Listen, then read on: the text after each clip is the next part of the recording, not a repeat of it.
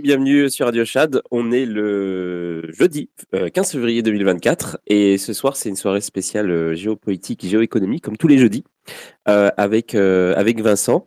Et ce soir, pour continuer sur notre trajectoire de, disons, un jour, un pays, on, fait, quasiment ça maintenant, on va traiter un petit peu du Mexique. Parce que c'est vrai que c'est un pays dont, on ne parle pas souvent.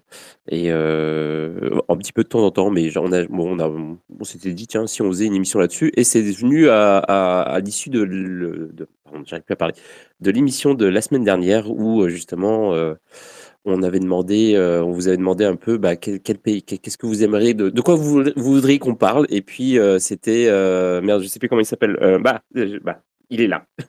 Euh, le prince des ETF qui avait proposé qu'on aborde le, sujet du Mexique. Alors euh, voilà.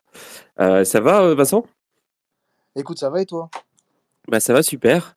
alors, j'ai, je, sais que tu es un peu limité en, temps ce soir, donc on va, on va, on va essayer de pas trop dépasser. ouais, t'en fais pas. Franchement, même ça dépasse légèrement une petite heure, c'est pas, pas trop trop un souci là, ça va. Ok. Ok, cool alors, juste avant de commencer, j'aimerais juste dire, enfin, faire passer, non, faire passer, juste aborder un, sujet. c'est que, en fait, je ne sais pas si vous avez vu ce qui s'est passé aujourd'hui, mais il y a, y a Sora, le, la nouvelle, le, nouveau outil, le nouvel outil de OpenAI qui permet de faire des vidéos à partir de texte. Est-ce que tu as, vu, as vu passer ça, Vincent? Ça, j'ai pas. Je t'avoue que j'ai pas suivi trop cette information-là. Alors en gros, en fait, euh, bon d'habitude, je ne l'aurais pas mentionné dans, cette émission, mais euh, bah, je vous invite tous à regarder ce que, ce que ce truc fait. Et effectivement, je pense que c'est euh, facile. Enfin, je pense que tout le monde est d'accord sur le fait que c'est la, plus grosse avancée dans l'IA depuis GPT-3, comme disait, comme me disait Cyphertux en, en, PM tout à l'heure. Je pense qu'il a raison. C'est vraiment, tu sais, quand, quand GPT-3 est arrivé c'était un truc de fou un peu, tu vois. On pouvait poser des questions, toutes sortes de questions, on avait toutes sortes de réponses, etc. Et, là, euh, ça fait des vidéos quasiment parfaites. Il y a des vidéos qui sont produites avec ce truc-là. On, on peut quasiment plus distinguer avec, enfin, on peut quasiment plus faire différence avec le, réel en fait. C'est excessivement impressionnant.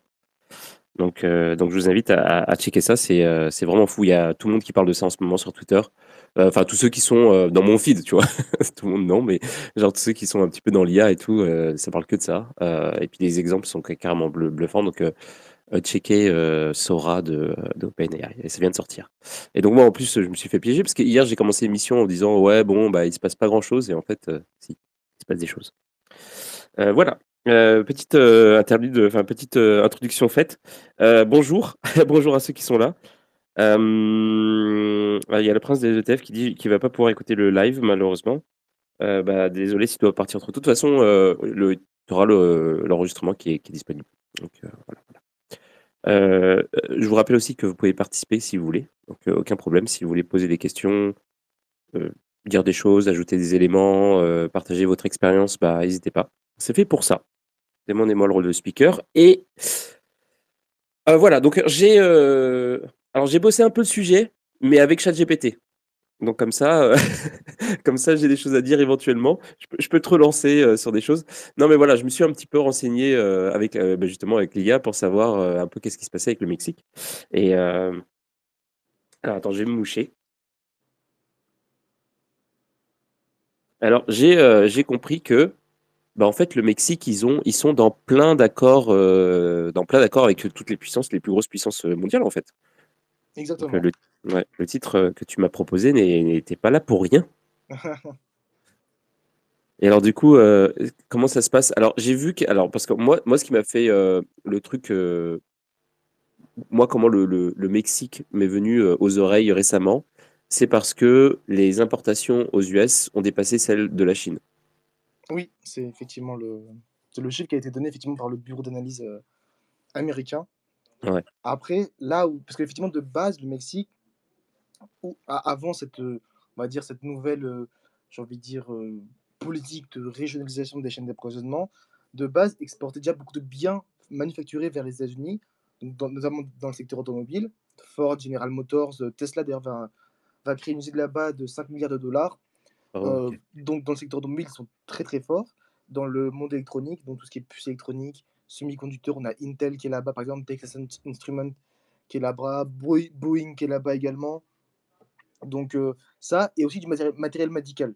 Donc euh, labo pharmaceutique, là-bas, tout ce qui est matériel, appareil, euh, se fait beaucoup au Mexique. Et, et donc en fait, tu veux, aujourd'hui, les, États-Unis, pour le Mexique, c'est 90% de ses exportations, tu vois. Donc, en fait, son économie dépend entièrement du, du, marché américain, de la teneur, on va dire, du, du marché américain, notamment avec des euh, l'accord de libre-échange avec le Canada qui s'appelle l'USMA, l'ancienne ALENA qui a été, euh, été renégociée sous Trump. Donc, tu veux, il y, a déjà de base une connexion économique très forte entre les deux pays. Et là où justement, le, on va dire ce chiffre que tu viens de sortir, que le Mexique est devenu le premier partenaire commercial des États-Unis, devançant la Chine, là où c'est un peu biaisé, c'est qu'en fait, il y a beaucoup aujourd'hui de produits chinois qui sont exportés vers les États-Unis du Mexique pour contrecarrer les sanctions américaines. C'est ça qui se passe aujourd'hui, c'est que tu as beaucoup d'usines de, chaînes d'assemblage, des chaînes de production, euh, des, de, des produits médicaux, euh, des, produits électroniques, euh, du textile, toutes sortes de produits manufacturiers chinois qui sont assemblés au Mexique et qui sont exportés sous forme de produits bah, sous le, le nom produit mexicain lors, lors du passage de douane, en fait, qui se retrouvent aux États-Unis. C'est ça qui, ça, il y a un truc, c'est pas dit dans le, dans ce petit rapport-là, mais c'est aujourd'hui un, un effet en fait qui, n'est, qui est dans l'ombre, mais qui se produit aujourd'hui. C'est une technique un peu chinoise pour euh, atteindre le marché américain. Ah ok, d'accord, ça je savais pas. Et quand, quand tu dis que c'est une technique chinoise pour atteindre le, marché américain, c'est pourquoi? Parce que le euh, parce qu'ils veulent euh, Genre, ils imposent des sanctions et en fait, la Chine utilise ça pour contourner les sanctions Tout à fait. Ah, Parce que depuis Trump, où il y a justement qui avait lancé la guerre commerciale, notamment sur le milieu agricole, donc tout ce qui est de maïs, de viande bovine, de blé américain au, en Chine, bah, eux, les Chinois, devaient promettre de taxes, d'en acheter beaucoup plus en termes de quantité.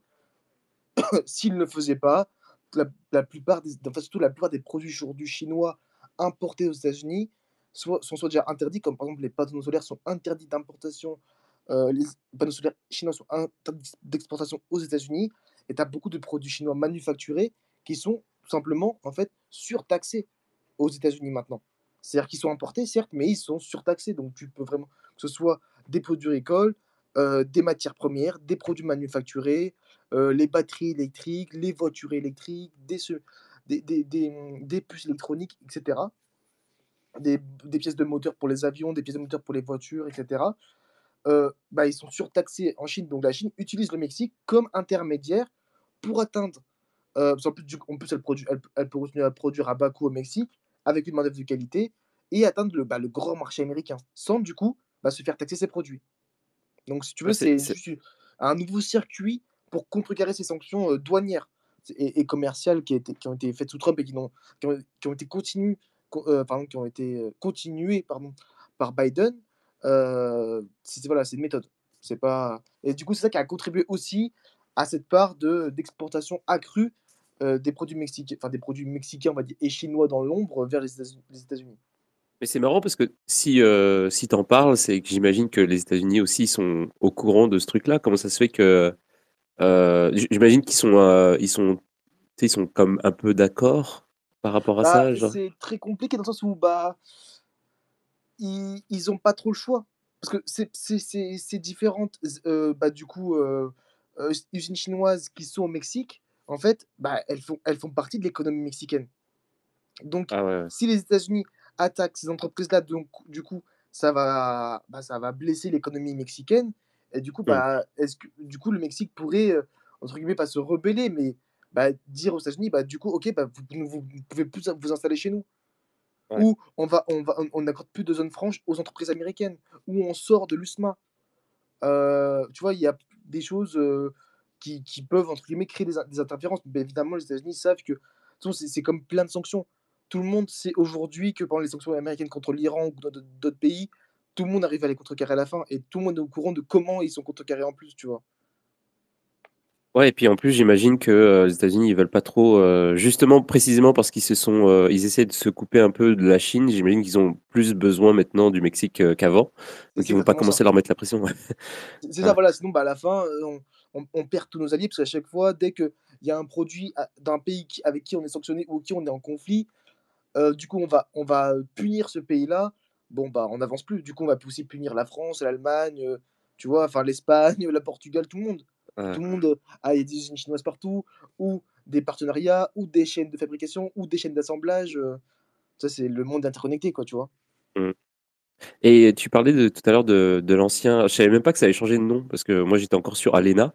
Euh, et donc, est-ce que tu crois que c'est ce truc-là qui a fait que euh, que qu'il y a euh, y a, y a un, un rapprochement des comment dire de la coopération économique entre enfin que qu'en fait que le que le Mexique ait dépassé la Chine. Bon, t'as, t'as mentionné un aspect, mais est-ce que euh, est-ce que c'est cet accord-là en particulier qui a qui a boosté euh, en partie euh, le les, exportations de, de- du Mexique euh, vers, vers les Bah, États-Unis? ça, ça, ça a aidé, c'est-à-dire que de base, quand il y a eu l'ALENA et aujourd'hui l'UMSCA, pas l'UMSCA l'UMSCA, pardon, pas l'UMSA, qui a été, lui, qui est en vigueur depuis le, depuis le 1er juillet 2020, donc ça fait bientôt 4, enfin, ça fait 4 ans aujourd'hui, c'est surtout un moyen voilà, de baisser les tarifs douaniers.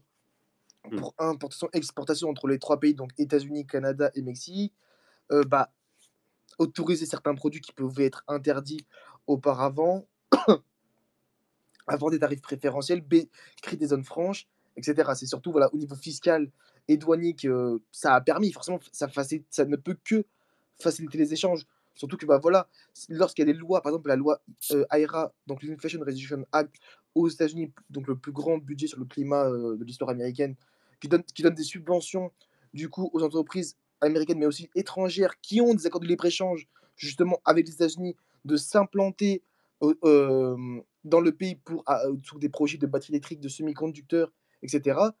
Les accords de libre-échange permettent ça. C'est par exemple le Mexique, si par exemple le Mexique, aujourd'hui, une entreprise mexicaine dans un secteurs qui concerne l'IRA veut s'implanter aux États-Unis, il le peut de manière beaucoup plus simple qu'un pays qui n'a pas d'accord de libre-échange avec les États-Unis.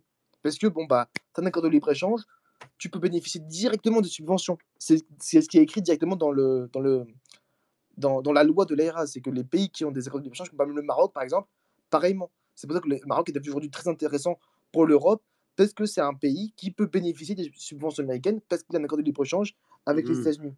Donc, tu as déjà ce point-là, donc effectivement l'accord de libre-échange. Après, tu as ce qu'on appelle les sociétés shelter. Donc, ça, c'est un, un, système purement mexicain. En fait, c'est une société donc mexicaine qui va recruter le personnel, qui va louer le bâtiment, qui va gérer l'IT, qui va signer tous les contrats et s'occuper de toutes les problématiques, locales pour l'entreprise étrangère. Donc, l'entreprise étrangère, elle a juste à venir, elle a déjà son personnel, elle a son bâtiment, elle a l'IT, elle a les contrats qui sont entièrement rédigés, tout sauf pareil, enfin, qui sont ils, vont, ils, vont, ils sont surveillés, hein, on prend pas n'importe quelle personne, etc. Mais bah, toute la partie administrative, logistique, en fait, elle arrive sur le terrain, elle peut directement être opérationnelle. Et ça, ça s'appelle les sociétés shelter, donc vraiment euh, pur produit euh, mexicain. Tu as évidemment bah, tout ce qui est bah, qualité, disponibilité, coût de main-d'œuvre. La coût de main-d'œuvre mexicaine, on sait qu'elle est, bah, déjà elle, est basse et qu'elle est qualitative. Parce que, comme j'ai dit, elle exporte beaucoup dans les produits manufacturés et pour cela, il faut des gens bien formés. Tu as euh, bah, évidemment pour, bah, pour le Mexique, c'est déjà énorme, mais pour les entreprises étrangères qui veulent s'implanter au Mexique, avoir accès tout simplement au marché américain. Donc la proximité géographique, aujourd'hui, c'est une plaque tournante pour toutes les entreprises qui veulent accéder au marché, euh, accéder au marché américain. Et enfin, tu as le dernier point, je pense que après c'est mon point de vue, c'est qu'au niveau des infrastructures, surtout les réseaux de transport, tout ce qui est route, aéroport, port, euh, le coût bas de, de, de l'énergie, notamment parce qu'ils ont des réserves abondantes de pétrole et de gaz, même s'ils restent net importateurs, ils ont quand même de, un coût bas d'énergie, notamment de la production d'électricité. Euh, tous ces réseaux de transport, plus l'énergie qui va derrière, forcément, ça peut que bah, faciliter en fait toute la, bah, tout l'écosystème de production pour les entreprises, euh, les, entreprises aussi bien locales que étrangères qui s'installent au Mexique. Donc tu vois, tu as tous ces facteurs-là qui font qu'aujourd'hui, le Mexique, effectivement, c'est devenu une très bonne plaque tournante pour les entreprises américaines qui veulent bah, régionaliser leur chaîne d'approvisionnement. C'est vraiment marrant euh, ce, que, ce que tu dis parce que euh, j'avais vraiment une Mexique. Je suis allé au Mexique il y a quelques années et et j'avais pas du tout, j'ai pas eu du tout le, le, sentiment que c'était un, un, pays très euh, structuré, organisé, euh, moderne. tu vois, genre tu vas à Mexico, les canalisations d'eau, c'est une catastrophe. Je crois qu'ils perdent. Ah, mais après, après c'est pas un pays parfait. Hein. Là, on parle macro, mais après, quand on va parler micro avec euh, les cartels, etc., t'as aussi un effet. Je pense que c'est ce que tu as pu voir. Moi, j'y suis jamais allé personnellement. Mais je pense aussi c'est ce que tu as vu sur place. Hein. L'effet macro, il est bien, les chiffres, c'est beau, etc. Quand on creuse dans le pays en interne, j'imagine que c'est un peu moins beau, tu vois. Mmh. Et c'est aussi, pour, c'est aussi pour ça que je suis super étonné que, en fait, ils exportent, tu disais, du, matériel médical. Genre depuis quand les Mexicains médical, Matériel pour l'industrie automobile et bah, tout ce qui est dans le monde des, des, des, produits électroniques, en fait. Donc des fils, mmh des câbles, des semi-conducteurs, des puces, pour, etc., etc. Tu vois. C'est pas forcément Après, après c'est pas forcément de la production d'entreprises locales. Hein. C'est pas Apple qui a une chaîne de production au Mexique, ils produisent leurs puces pour leurs iPhones. Voilà, c'est ça fait partie des exportations aussi vers les États-Unis, tu vois. Ouais, J'ai demandé. C'est ça, il y, a la, il y, a la partie locale, mais qui est très. il n'y a pas de grands champions, il y a pas de grands pardon, champions nationaux euh, au Mexique. En, en termes de prix, tu as Pemex, effectivement, dans le monde. Euh, qu'on appelle ça dans le monde de, de l'industrie pétrolière. Après, en termes d'entreprise, tu n'en as pas tant, tant, tant, que ça. Même si de base, tu as quand même une économie qui est, qui est quand même assez diversifiée, hein, aussi bien dans l'automobile, euh, l'industrie manufacturière, l'agriculture, parce que le Mexique, en termes de. C'est aussi l'un des principaux producteurs, par exemple, dans, le monde du café, du sucre, du maïs, d'orange. Donc, tu vois, as, elle se base aussi beaucoup sur ses ressources naturelles, d'avocats citron vert pareil, euh, même en termes de minerais, l'argent, le zinc, le mercure, euh, pétrole et gaz, j'en ai déjà parlé tu vois, ça fait partie des, des ressources naturelles qui sont aussi euh, à, la fois attrayantes pour les industries bah, minières, les industries agroalimentaires, les industries pétrole et gaz, et c'est aussi un moyen pour eux bah, bah d'avoir des ressources à exporter. Donc c'est dans les deux sens, tu vois. Ah, pardon, je parlais avec le micro mute. Euh, est-ce qu'ils ont des, euh, des terres rares, les, le Mexique? Le Mexique n'a pas, non, le Mexique n'a pas de terres rares sur son territoire. Ah, ok. Bah, déjà, ça c'est un truc dont on ne pourra pas se passer par rapport à la Chine. Ouais, ça c'est très compliqué. Qu'est-ce que je voulais poser comme d'autres Oui, c'est ça. Alors, parce que là, on parle Mexique-États-Unis, en fait, qui est à peu près la collaboration la plus évidente, on va dire, parce qu'ils sont, c'est des bah, pays qui sont contigus ou limitrophes. Je ne sais pas quel est le meilleur terme. mais Mais ils ont, ils ont d'autres partenaires en fait. Ils ont, bah, évidemment, ils ont la Chine du coup. Alors je savais pas du coup le, truc dont tu m'as parlé, je, ça je savais pas. Mais apparemment aussi, euh, bah, ils importent de la Chine ou ils envoient à la Chine, j'ai pas très bien compris, euh, du matériel agricole. ça, je trouve oui, c'est ça. Ils exportent du matériel agricole vers la Chine. parce que la Chine, elle, elle a des immenses terres agricoles en fait aujourd'hui dont la beuse qui ne sont utilisées en fait ou qui ne sont même pas, enfin, qui sont même pas possédés, enfin, qui sont, sont, possédés par l'État, mais sont même pas possédés par, par des, agriculteurs. Du coup, elles sont même pas travaillées. Et du coup, c'est là que la Chine, en fait, elle a, elle a besoin, en fait, de bah, déjà de base, elle, elle importait beaucoup de matériel euh, américain, comme les entreprises comme Deere, par exemple. Et aujourd'hui, c'est. Après, encore une fois, c'est là où c'est biaisé, c'est que ce n'est pas forcément de la production mexicaine. C'est que c'est par exemple pour l'exportation de, de, matériel chinois, enfin vers la Chine, c'est soit des entreprises euh, américaines qui exportent vers la Chine, soit c'est juste des entreprises chinoises qui ont délocalisé au Mexique.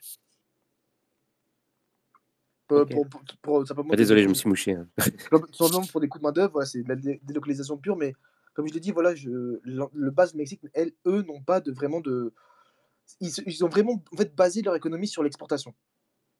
C'est vrai qu'ils ont vraiment fait de ce choix volontaire d'avoir une économie décentralisée, un peu, on pourrait dire désintégrée, on pourrait le dire ça, on, pourrait le tourner un peu comme ça, mais euh, vraiment tourner sur bah, l'exportation, notamment avec euh, bah, des dominés en fait par des grands conglomérats transnationaux, donc des entreprises étrangères qui viennent s'implanter au, euh, Mexique, manufacturer leurs produits et ensuite bah, qui sont exportés soit vers le marché local ou vers des, vers des marchés plus globaux.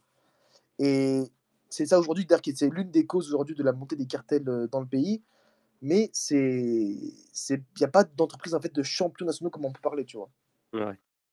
Alors on va on va euh, clairement euh, aller là-dessus à un moment donné sur euh, en fait c'est quoi la force un peu comme on avait fait avec l'Inde, c'est quoi la, la, force du Mexique et tout.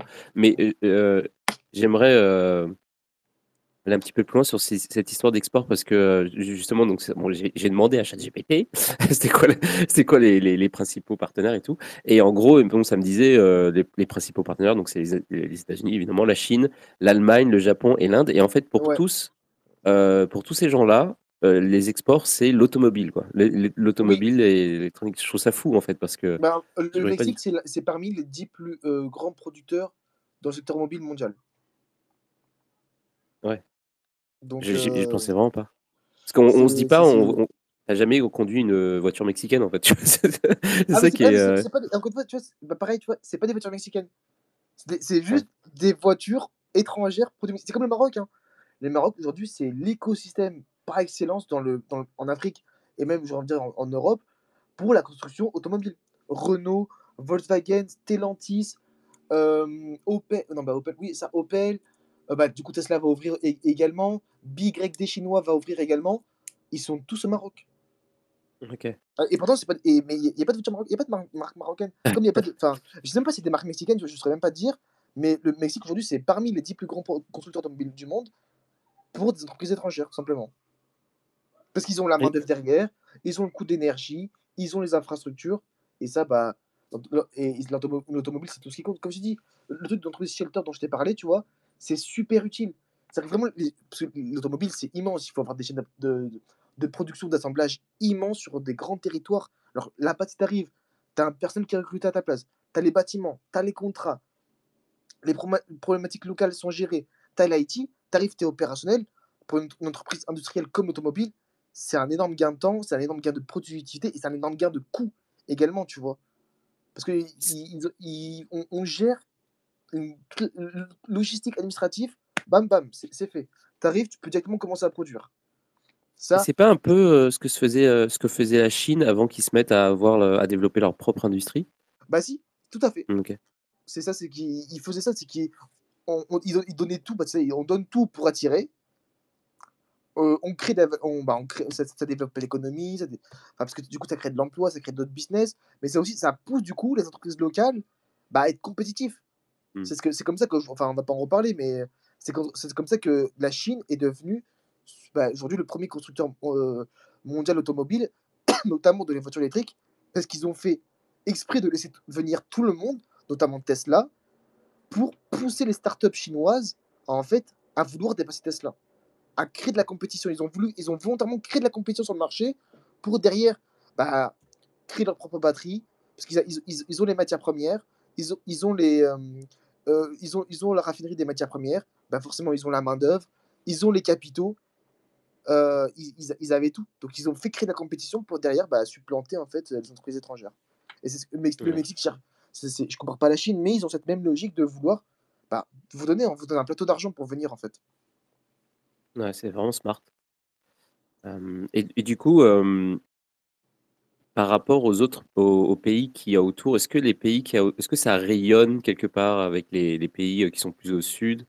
Je ne sais pas comment formuler cette phrase, mais est-ce que euh, est-ce qu'il y a une coopération qui se fait entre le Mexique, le Mexique et les pays du Sud avec, euh, je sais pas, d'une manière ou d'une autre, où en fait le, Mexique fait bénéficier euh, aux, pays, aux autres pays d'un petit peu son, sa position avantageuse par rapport euh, aux, États-Unis ou euh, justement à la Chine, etc. Ou euh, pas trop? Ah, bah, Je vais te dire, bah, c'est le dernier point, c'est pas trop. C'est mmh. vraiment. le, Mexique, il est vraiment pardon, interconnecté avec les États-Unis. Encore une fois, ses exportations, c'est 90% aux États-Unis. Et, et ses importations, les États-Unis, ils ont, ils, ça représente 50%. Donc le, le, reste, c'est des petites, voilà, petites parts chinoises, petites parts japonaises, petites parts européennes, notamment par rapport au, au domaine agricole. Mais sinon, c'est vraiment une économie, c'est ça la faiblesse aussi, entièrement dépendante aussi bien au niveau des exportations que des importations des États-Unis. Ouais, je vois. Ils sont encore dans ce, à ce stade où euh... leur, leur, euh, leur, euh, économie tient, tient, un peu à un fil, quoi. Ah bah oui, si les États-Unis demain ils tombent en récession, le Mexique quasiment tombe en récession avec, tu vois. Ouais, je vois. Il n'y a quasiment pas de commerce vraiment avec, avec les, les pays d'Amérique du Sud. Dans les importations, voilà, tu as, 50% États-Unis, 20% Chine. Après, ça se partage entre Europe, Japon, 8%, 7%. Voilà. C'est vraiment des chiffres très très bas, tu vois. Et je regardais aussi, ils sont, le Mexique, ils sont 12e dans le classement GDP. Mais je regarde, je regarde le classement chaque semaine. Je suis comme genre, alors, ouais. ils, sont juste, ils sont juste derrière la Russie, qui est 11e. Et c'est deuxième plus grande économie d'Amérique du Sud derrière le Brésil. Ok. Oui, effectivement, le Brésil, ils sont 9e. Ouais, c'est ça, voilà. Et, et, les Brésil, ils sont devant le Canada. Ça, c'est drôle aussi. Enfin, c'est drôle. Non, mais je, trouve ça, je trouve ça aussi un petit peu, un petit peu drôle. Mais parce qu'en en fait, le Canada, ils sont censés être les super partenaires de, des États-Unis, etc. Et puis, bon, ils sont. Euh, mais, oh, ah oui, c'est ça que je voulais dire. Donc du coup, on avait fait quand on avait parlé de l'Inde, on avait on avait fait un petit peu un portrait de l'Inde comme une puissance montante, mmh notamment dans sa façon de bah, c'est ça, de, de, faire du commerce avec l'extérieur, dans sa diplomatie, euh, et aussi le fait qu'il euh, y avait une espèce de switch qui, pouvait s'opérer, euh, notamment avec euh, toute la, en fait, que tout était dans le service et qu'il pouvait y avoir un switch vers, vers justement une industrie. est-ce que le, est-ce que le Mexique il est un petit peu dans cette situation-là ou pas vraiment? Parce que c'est quoi l'industrie Quand tu disais qu'ils n'ont ils ont pas vraiment de, de trucs à eux, ils n'ont pas de champions ou quoi mais c'est quoi le, c'est quoi, qu'est-ce qu'ils ont comme industrie en vrai, à part ce qu'on vient de citer en fait euh, Est-ce que euh, ils sont aussi performants bah, dans, le, dans, le domaine des services comme, euh, comme l'Inde, ou est-ce qu'il y a un truc qui fait que bah, peut-être que c'est ça qui va faire qu'ils vont à un moment donné émerger et, passer à la, je sais pas, huitième, septième place du classement, du classement GDP. Bah, là où je, je, je dirais qu'en fait leur gros point, en fait le fait qu'ils n'y arrivent pas Aujourd'hui, c'est vraiment le souci des cartels qui, gangrènent les institutions politiques, qui gangrènent les institutions économiques, qui créent de la corruption partout, qui en fait créent tellement d'instabilité, de pauvreté, du coup de chômage.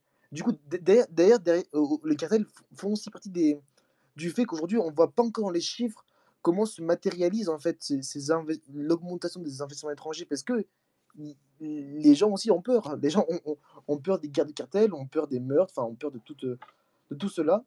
Aujourd'hui, je pense que c'est ça ce qui manque au, au Mexique. C'est pas forcément. Parce que les. Enfin, je veux dire, les, les, initiatives fiscales, ils ont, les ont fait douanières, la main-d'œuvre. Être prof des États-Unis, ça, on en a parlé, on, vient d'en parler. c'est vraiment qu'aujourd'hui, effectivement, à part Pemex, dans, dans l'industrie pétrolière gazière, il leur manque euh, bah, en fait de la, production locale. Parce que certes, dans les exportations, c'est bien d'exporter beaucoup, mais si tu exportes en fait rien de toi, bah tu ne prends qu'une partie des bénéfices à la fin. Et, surtout, tu pousses, tu ne pousses pas à la création, création d'emplois dans ton pays, tu ne pousses pas à la création d'entreprises. Du coup, bah, ça donne des perspectives moindres aux jeunes qui vont du coup eux s'exporter à l'étranger. Du coup, tu peux faire face à un déficit de main d'œuvre. Tu veux du coup face à une augmentation du chômage. Enfin, c'est c'est des effets mécaniques hein, du fait que bah, si, si, tu crées rien de toi, bah, à un moment donné, euh, les gens vont pas. Enfin, ça sert à rien. Ou au pire des cas, les jeunes iront travailler des entreprises étrangères et ensuite partiront là où ces entreprises étrangères ont leur quartier général parce que souvent c'est là-bas qui est. Bah voilà, tu augmentes euh, naturellement lorsque tu prends, des hauts postes.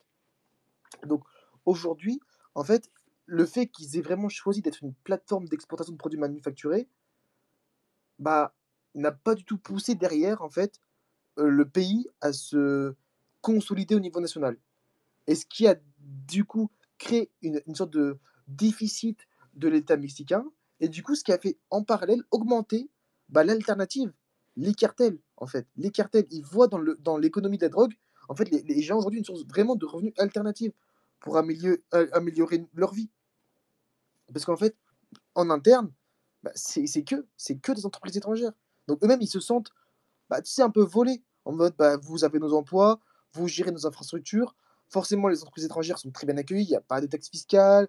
Ils vivent, les, les, PDG ou les employés vivent, très très bien dans de belles maisons, dans les bons quartiers, ont accès aux meilleurs services, euh, parce que bah, c'est des expats. Tu vois, c'est simplement des expats. Et bah, le pays, lui, ne, ne crée rien. Les, cartels, ils pourraient, euh, ils ont créé une, une industrie eux, avec tout leur, tout leur argent. ils, ils ont, bah, tu vois, c'est le cartel, tu vois, ils s'en fichent, tu vois. Le but, c'est le but du, du cartel. Enfin après, moi, je suis pas quelqu'un de cartel, hein, tu vois. Je comprends pas non plus. Euh, moi et mes potes, alors je, je, je, vais te dire ce qu'on pense par rapport à ces salauds du gouvernement. mais moi, moi, ce que je dirais, c'est que vraiment l'état narco, narco, narcotrafiquant, c'est vraiment les conséquences de l'inexistence de l'état de droit et la crise du monde, bah, du monde en fait, de, de l'économie de marché en fait, qui, qui sont créés. Parce que l'économie de marché de but, c'est ça, c'est d'avoir des échanges réciproques.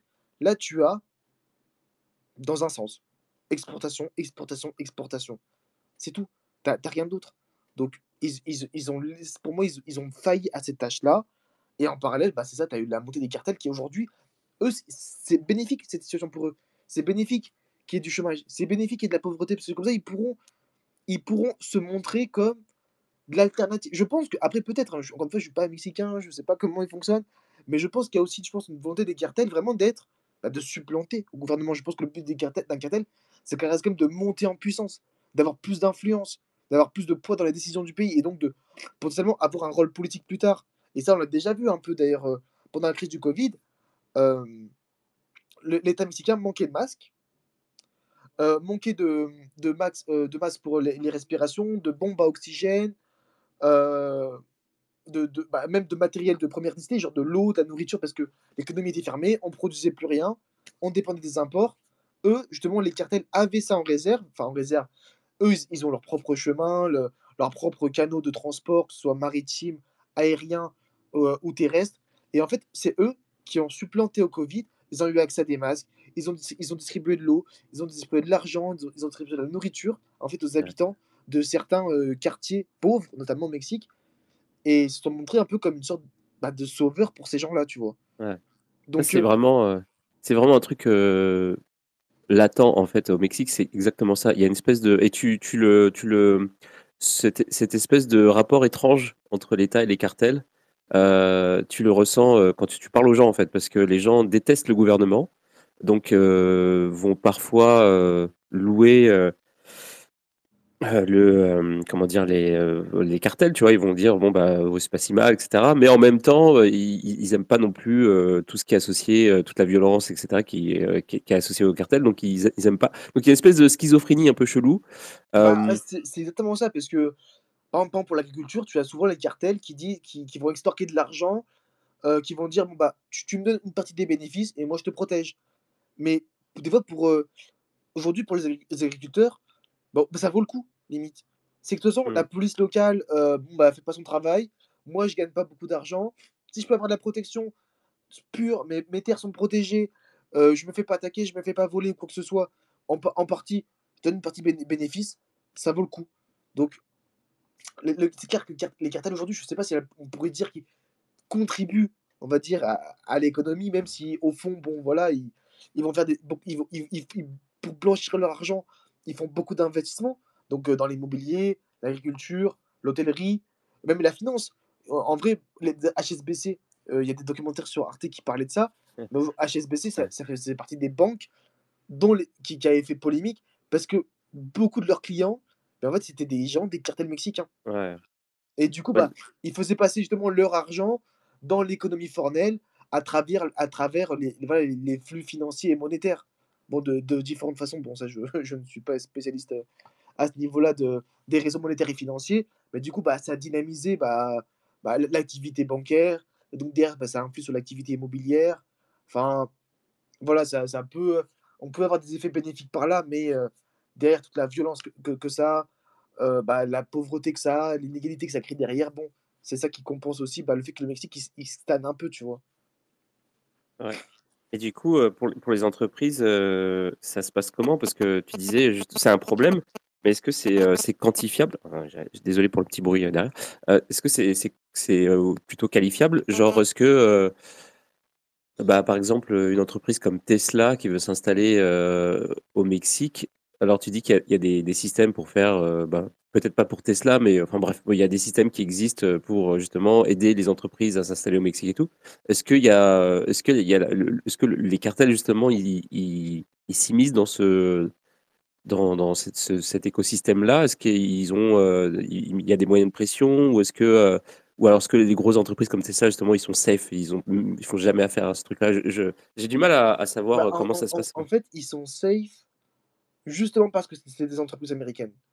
Donc en fait, un cartel va jamais euh, aller, en fait, si tu veux, embêter l'oncle Sam, comme on dit.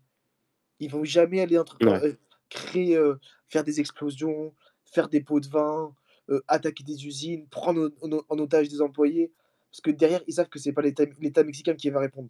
C'est toute la puissance américaine qui vont prendre dans la, dans la face, tu vois.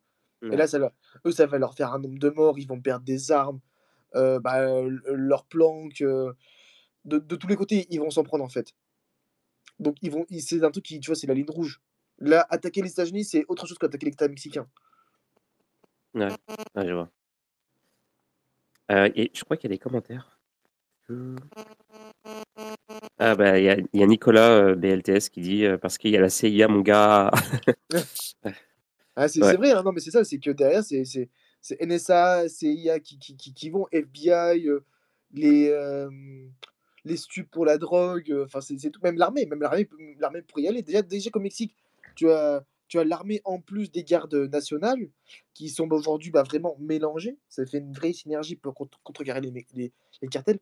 Alors là, tu aurais des champions nationaux, euh, américains qui sont attaqués sur le, sur le, sur des, sur des, enfin, d'un point de vue terrestre, euh, que ce soit au Mexique, que ce soit partout, en tout cas, toutes les entreprises à l'étranger, que ce soit américaines, etc., ont de la sécurité derrière. Elles sont très surveillées, les entreprises étrangères, enfin, les entreprises locales qui vont s'exporter à l'étranger. Derrière, tu as de la surveillance satellite, tu as de la surveillance terrestre, tu as de la surveillance maritime. Donc au Mexique, surtout avec euh, le climat euh, criminogène, euh, crois-moi, ils mettent les bouchées doubles. Ouais. bah, du coup, c'est ça, ouais, là-bas d'ailleurs, en fait, si tu vas dans des zones où c'est pas trop habité, bon, bah, l'État est complètement absent. Mais si tu vas dans les zones justement plus, enfin les zones économiques importantes et les zones touristiques, donc aussi c'est à peu près égal aux zones économiques importantes. y a tout, enfin par exemple, je suis allé à, Acapulco et la première fois que je suis arrivé là-bas, c'était c'était fou. En fait, on était sur la route et puis tu avais des des, des, des, camions de l'armée, tu avais des mecs, tu sais, des espèces de, de jeep, je sais pas comment on appelle ça, les trucs ouverts à, l'arrière avec les mecs debout, avec des, avec des armes et tout, et qui te passent, tu sais, qui te font un signe de, de, pour te dire de, de, de, les dépasser, quoi et euh, genre, t'as la police nationale, police locale et tout. C'est la guerre, littéralement, là-bas. C'est un truc de bah, fou. eux, ils ont. Enfin, depuis 2006, ils ont officialisé le fait que euh, la garde nationale, euh, l'armée, sont officiellement en guerre contre les cartels. C'est vraiment le terme qui est aujourd'hui, c'est on est en guerre contre les trafics de drogue mexicains, tu vois. Mmh.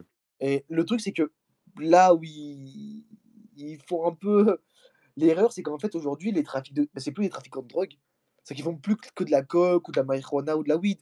C'est-à-dire que maintenant, ils vont sur, heu, bah, surtout sur la pros prostitution, trafiquant de migrants, d'organes, de carburant, contrefaçon, heu, ils font ils font de l'extorsion de à ça, comme je dis, à des produits agricoles ou d'autres activités économiques. Heu, ils enfin, c'est eux qui contrôlent quasiment, bah, beaucoup de routes terrestres, maritimes, aériennes. Ils connaissent tous les canaux de commu communication. Des fois, ils ont carrément des monopoles, en fait, sur ces routes ou sur le la logistique ou la tri distribution de leurs propres produits. Enfin, c'est c'est devenu, en fait, c'est plus juste des trafiquants de drogue ou des des simples ça, ils ils sont plus cantonnés à une seule activité. Ils sont partout dans l'économie. Ils sont dans tous les pans de l'économie, les mecs. Donc heu, jusqu'à, bah, ça, infiltrer, comme j'ai dit, les institutions gouvernementales, les forces de l'ordre, des entreprises, heu, bah, avec d'intimidation, heu, bah, ça, pots de vin, menaces, donc le truc, c'est qu'aujourd'hui, c'est qu'ils sont aussi bien dans l'économie informelle que formelle, que dans le monde politique, que dans le monde judiciaire. C'est qu'aujourd'hui, ils savent, eux-mêmes, ils ont plus peur de de la justice parce qu'ils savent qu'ils peuvent ils ils ils ont ils ont corrompu beaucoup de gens. Ils vont s'en sortir avec peut-être limite 2-3, heu, 2-3 années, 2-3 années après ils repartent. Donc aujourd'hui, c'est ça, c'est que c'est devenu presque, enfin, c'est dur de se rendre compte comment ils vont ils vont sortir de ce souci-là. Après, l'idée, c'est de faire comme, bah, aujourd'hui, le Salvador, c'est devenu l'exemple phare en Amérique du Sud de la bataille contre les trafiquants de drogue. Ils ont réduit la criminalité à un niveau parce qu'ils ont vraiment, bah, en fait, comme on dit, hein: «Combattu le feu par le feu». Là, c'était violence et puissance maximale, on donne tout et ça marche super bien et aujourd'hui, ça ça devient un exemple pour l'Équateur, par exemple. Est-ce que, heu, je sais pas si le Mexique peut-être est-ce que le Mexique pourrait s'inspirer de de cela? Je ne sais pas, vu justement le niveau de corruption qu'il y a dans le pays. C'est ça le c'est ça le gros problème, heu, au Mexique, c'est que la corruption, elle est énorme. Heu, ils ont un État hyper faible, en fait, donc C'est du ça. Ah oui, ils ont un état hyper faible. Enfin, personne les aime, en fait. Enfin, le peuple, lui, limite, enfin, il y en a tellement des cartels, que ce soit, bah, Sinaloa, celui de de Los Chapos, Los Guerreros Unidos, enfin, moi, je connais ça, Santa Rosa, je connais aussi un peu. Aujourd'hui, c'est il y a 32 États fédéraux au Mexique, mais en fait, limite, aujourd'hui, tu as presque «un cartel» entre guillemets, hein, 1 cartel par État fédéral et donc tous les États pauvres, il y a beaucoup de criminalité, il y a peu il y a peu de, bah, de perspectives d'avenir économique, il y a beaucoup de chômage, il y a beaucoup de sc discrimination. Bah, en fait, aujourd'hui, c'est des mini États, en fait, les aujourd'hui, les cartels pour ces pour ces États fédéraux et donc Ouais. aujourd'hui, quand tu as un État absent à ce point-là, c'est ça vraiment, on se pose la question aujourd'hui, comment ils comment ils vont s'en sortir, tu vois? Et c'est, c'est d'ailleurs, c'est un un sujet de discussion, heu, c'est un bon terrain de de réflexion pour, le l'idéologie libertarienne parce que, le Mexique, c'est du coup, du fait de l'État faible, c'est quand même un un pays assez, libéral, en fait. Tu peux un peu faire ce que tu veux et et c'est un peu c'était un peu l'Eldorado des des libertariens, heu, américains, mais il y a l'espèce de de cette espèce de, heu, c'est un eldorado, qui tient sur un fil, en fait, parce qu'il y a bah, il y a les cartels. En fait, c'est ça le problème, donc il y a ce truc-là de se dire: «OK, alors, heu, oui, c'est cool, heu, de pouvoir exercer, heu, des principes libertariens, mais vu que tu as le champ libre pour toutes les, possibilités, parmi ces possibilités, tu as les cartels» et voilà, donc du coup, ça tu poses des questions, sur est-ce que c'est vraiment possible? En tout cas, au Mexique, c'est assez particulier, c'est intéressant, de penser le truc, tu vois? Et justement, je me je me posais la question par rapport à, bah, le pays en tant que tel. Est-ce que, heu, du coup, heu, le problème des cartels, en fait, c'est c'est ce serait un élément qui fait que ça ça peut-être jamais, heu, une puissance comme, bah, comme le le la la puissance du top, du top 5, quoi? Bah, ah, bah, c'est clair parce que, tout simplement, il y aura jamais de stabilité politique et souvent, Ouais. bah, politique et économie, ça va ensemble. Du coup, bah, tu auras jam tu tu tu tu comme comme j'ai dit, hein, tu n'as pas d'entreprise locale, donc tu as pas de valeur ajoutée mexicaine qui sont exportées à l'étranger, donc si tu as pas d'entreprise, bah, locale, bah, tu n'as pas d tu as tu as pas de création d'emploi. Du coup, bah, tu as pas de de classe moyenne qui se crée. Tu n'as pas de stabilité économique. Du coup, tu vois ça, tu augmentes les inégalités, tu augmentes le chômage, tu freines les investissements directement étrangers, tu freines, aujourd'hui, encore une fois, le nearshoring, donc ça, ce, fait de, de, régionaliser les chaînes d'approvisionnement, on les, les voit pas encore dans les chiffres. Parce qu'aujourd'hui, la plupart des, usines qui sont au Mexique, elles étaient déjà là il y a longtemps. C'est pas, c'est, aujourd'hui, il y a pas de, on sent pas d'un coup une vague en fait d'entreprises qui viennent au Mexique. C'est ça que je veux dire. C'est que c'est des entreprises qui sont déjà là depuis des années et elles sont, elles sont protégées par l'armée américaine. Elles font leur business et, la plupart des, des produits sont en plus sont, réexportés en fait au Mexique, euh, enfin aux États-Unis. Donc si tu veux, même les produits qui sont créés au Mexique ne profitent même pas à la, population locale.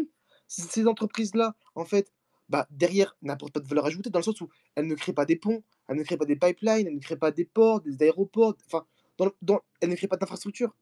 Donc, ces entreprises-là, en fait, en, même en termes de valeur ajoutée pour l'économie mexicaine, bah, ceux qui consomment, c'est les riches, les riches mexicains. C'est pas les pauvres, il n'y a pas de classe moyenne là-bas derrière. Et euh, donc, euh, ça, déjà, c'est ce manque de, de, stabilité politique et macroéconomique, c'est un énorme point faible. Le manque de valeur ajoutée des entreprises étrangères au Mexique, c'est un énorme point faible.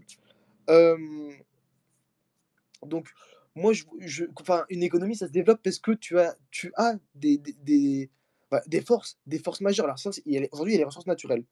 Comme j'ai dit, le maïs, le blé, la viande bovine, l'avocat, le jus d'orange, le pétrole, le gaz, etc. Mais derrière qui Est-ce que tu as des entreprises productrices? Non. Est-ce que tu as des entreprises qui raffinent? Non. Est-ce que tu as des entreprises qui transportent? Non. Donc, toutes les valeurs ajoutées de ressources naturelles, en fait, elles sont pour les pays étrangers. Tu vois, c'est pas comme pas même les entreprises qui dépendent beaucoup des matières premières comme le Venezuela ou l'Iran ou le Chili. Euh, ils ont des entreprises locales qui exploitent ces matières premières-là et qui sont réexportées. Au Mexique, tu n'as rien de local. Tu n'as vraiment rien. Donc, euh, c'est bien de faire partie du G20, de l'OCDE, de l'USMA, etc. Mais ce que tu importes, ok, bah, tu importes voilà, des produits euh, américains. De quoi? Ah, on t'entend là. Tu m'entends? Bah nickel. Moi je t'entends très bien.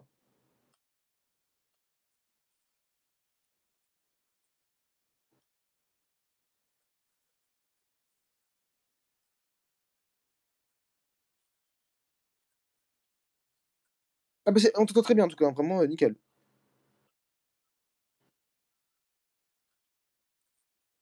Bah non, mais du coup, ce que, ce que je dis juste, c'est que voilà, euh, eux, ils importent 50% de, de leurs imports, c'est américain. Donc ça, ça prouve en fait que tu ne produis rien. Et 90% de tes exportations, c'est américain. C'est sûr que dans les 90 d'exportation, c'est quasiment 90% d'exportation en fait d'entreprises américaines qui produisent au Mexique et qui réexportent aux États-Unis. Donc, si tu veux, c'est un pays aujourd'hui qui, si tu enlèves les entreprises étrangères, bah, en fait, ils n'ont rien. Il n'a rien, le Mexique. Concrètement, en termes de force pure, il a rien pour les. Les ressources naturelles, mais il a rien pour les exploiter. Bah, c'est un pays qui est vide. D'où, d'où, en fait, euh, bah, c'est, qu'on appelle ça, c'est un, narcotrafiquant. C'est qu'aujourd'hui, c'est vraiment un État plus narcotrafiquant qu'un État qu'on pourrait dire démocratique ou libéral. Parce qu'aujourd'hui, la, la, la, la force, justement, la, seule partie locale, on va dire, de l'économie mexicaine, bah, c'est contrôlé par les cartels, en fait.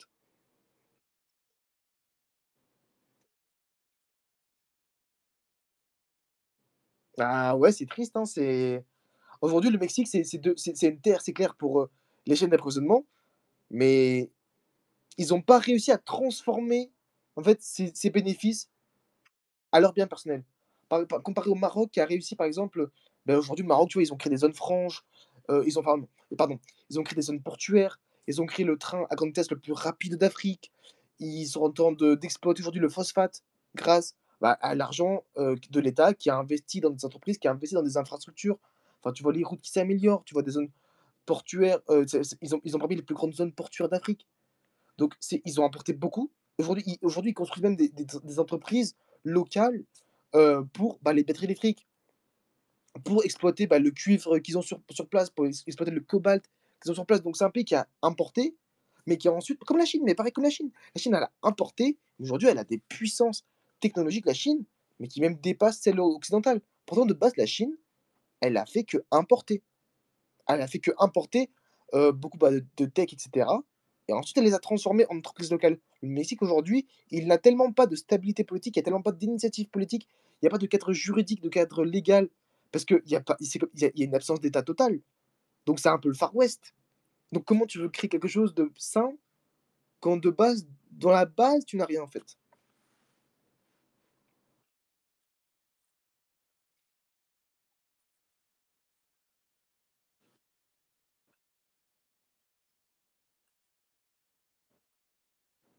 Ouais, ça va super et vous?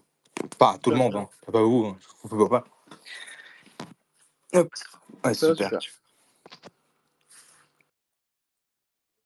Oui, alors je voulais répondre sur un truc, heu, c'est concernant le, mmh, alors ce qu'il a dit sur le Maroc, c'est vraiment intéressant et c'est vrai, mais il faut pas oublier un truc, que le Maroc, il est il est passé par 2 pôles, hem, vraiment difficiles, très, très difficiles.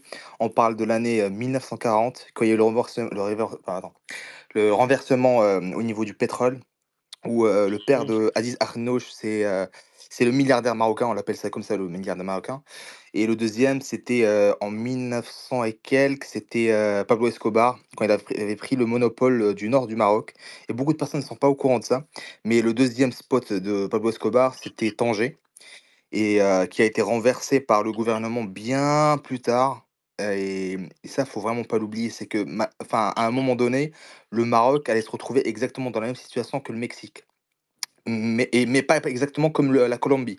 La Colombie, c'est un choix. C'est l'infrastructure interne qui ont proposé, heu, que l'Amérique soit leur dada et après, à un moment donné, avec le, mmh, avec, sans je sais pas si j'ai le droit de dire, ce genre de mots, mais par exemple, la poudre blanche, la poudre magique, voilà, le les le meth, les autres trucs, c'était échangé, heu, à Miami. Heu, je sais pas si vous connaissez un peu l'histoire de Pablo Escobar, mais mais voilà, c'était un choix, par exemple, pour la Colombie. Pour le Mexique, peut-être, je connais vraiment pas bien le Mexique, peut-être c'était un choix à l'époque.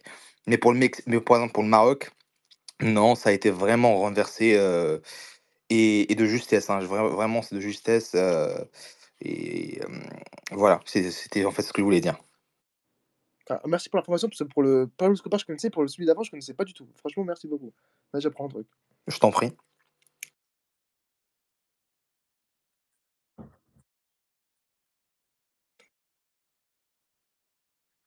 Oui, oui, oui et et d'ailleurs pour information, hem, Pablo Escobar, quand il avait pris Tanger, au Maroc, il avait nommé un bras droit à lui qui allait gérer ce Tanger. Il s'appelle le Loup. Vous pouvez chercher, il s'appelle le Loup et et jusqu'à présent, je vais avancer un peu dans le temps et je vais revenir, heu, on connaît toujours pas sa valeur fortune, enfin son total capital parce qu'en fait, il a disparu et à ce jour-là, on sait pas où est-ce qu'il est. Parce que le roi, à un moment donné, quand il avait pris le le trône en 1999, il l'a fait dégager et on sait pas, on savait juste qu'il avait des villas partout, heu, des palaces partout, partout et en gros, ce qui s'est passé, Pablo Escobar, lui avait donné la main, lui avait dit: «Écoute» enfin, je résume, hein, «tu vas prendre, en fait, le monopole du Maroc, tout ce qui est drogue et cetera et moi, je vais heu, je vais partir à la enfin, je vais revenir chez moi et tu m'enverras, en fait, le le cash par avion, machin, machin». Il avait même créé un aéroport et cetera et cetera et cetera. Pablo Escobar, malheureusement, heu, 5 ans plus tard, il va décéder. Vous connaissez l'histoire, comment il est mort à cause des des 2 flics, hem et du coup, qu'est-ce qu'il a fait le loup? Bah, il a pris le il a pris le le trône, hem, du on l'appelait, en fait, le le nom exact, c'était le loup et 2 points, bien sûr, au niveau du de de hem, du récit, le roi de la Mette blanche. Enfin, c'était un truc comme ça et au fur et à mesure je crois que même il a pu, trôner le truc, il a même, eu mmh, des flics dans sa poche, il a eu des ministres dans la poche. Il a même géré, tout le nord du Maroc entièrement et jusqu'à, bien sûr, à sa disparition et et avant de disparaître, d'ailleurs, pour information, heu, des personnes commençaient à entendre comme quoi, il avait des, des armes un peu partout. Il commençait à essayer de de bouffer le Maroc de l'intérieur. Il commence à s'attaquer au Moyen-Orient comme quoi il voulait, heu, voilà, essayer d'être le pont entre la Colombie, le Maroc et le Moyen-Orient mais heureusement, il a été vite fait, heu, jarté. Enfin, vite fait, c'est un gros mot, mais voilà. Waouh, super, super sympa. Franchement, waouh, j'ai appris plein plein de trucs là.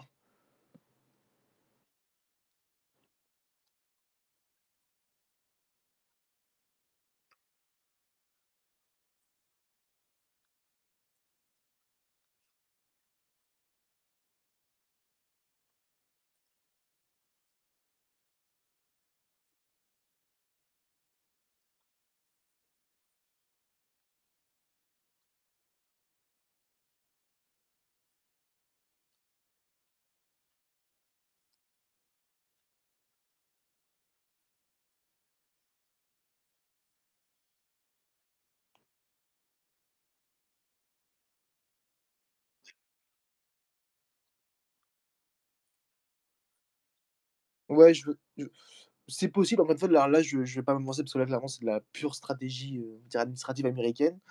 Heu, c'est possible, encore une fois, c'est ils ils vont tout faire pour affaiblir, hem, ce qu'on pourrait dire leurs alliés, parce que c'est une question d'intérêt avant tout. Heu, après, je pense qu'il y a aussi le fait que, bah, c'est des risques c'est des risques, encore une fois, les cartels, il y en a ils savent aujourd'hui les les cartels, mexicains, ils ont des drones, ils ont des tanks, ils sont super armés, ils connaissent leur territoire par cœur, tous les recoins, ils ont des tunnels, ils connaissent, comme j'ai dit, toutes les routes terrestres, maritimes, aériennes. Ils ont des réseaux de tous les côtés, enfin, c'est pas des c'est pas des gosses, en entre guillemets, donc même si on envoie les stupes, enfin, envoyer l'armée américaine améri ar a l'armée américaine là-bas, c'est un énorme risque. Tu vas pas risquer ta ton armée, donc quand même le, heu, bah, le dernier rempart pour protéger ton pays, pour une guerre de cartel, donc c'est déjà, c'est une perte d'argent, hein.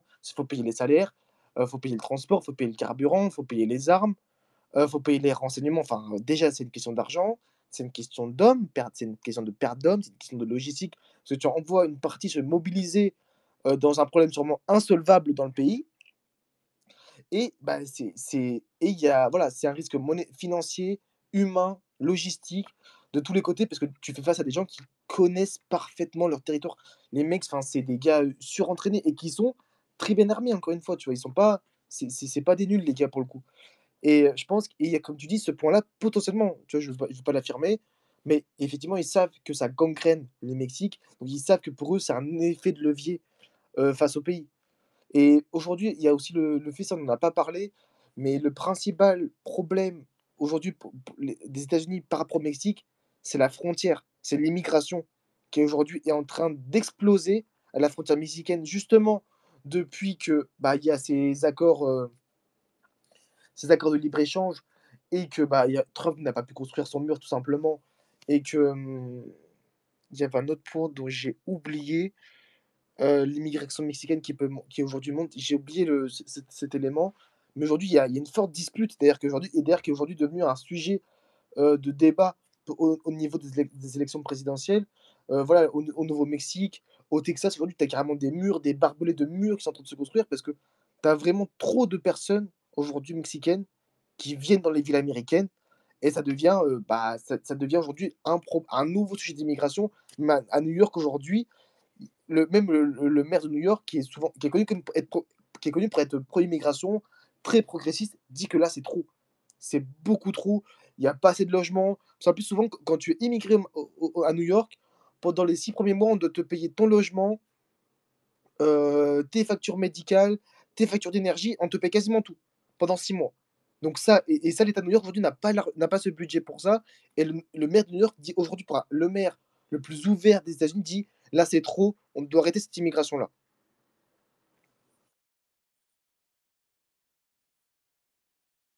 Ouais, aujourd'hui, c'est et aujourd'hui même on on dit qu'on parle on parle dans les médias américains de risque de guerre civile entre le Texas et l'État, heu, fédéral américain. Parce que au aujourd'hui le gouvernement du Texas construit continue à construire ses murs alors que l'administration Biden l'a formellement interdit de ne pas le faire.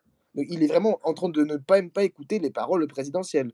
Le gars, il s'en bat les steaks et aujourd'hui et et tu as d'autres gouvernements, heu, pardon, d'autres gouvernements, heu, plus conservateurs qui soutiennent le Texas et aujourd'hui Trump utilise ce sujet-là pour dire: «Bah, nous, moi, quand je serai président, bah, on arrêtera» et du coup, bah, voilà, ça fait des voix.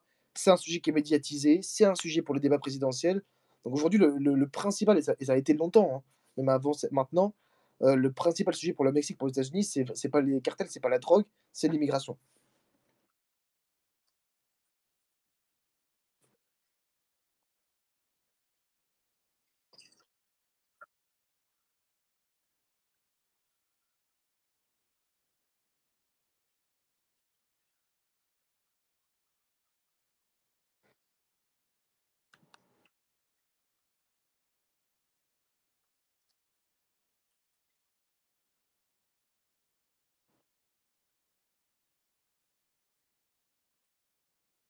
Ouais, ouais, parce que ça devient, heu, bah, ça devient, voilà, pro ingérable, en fait.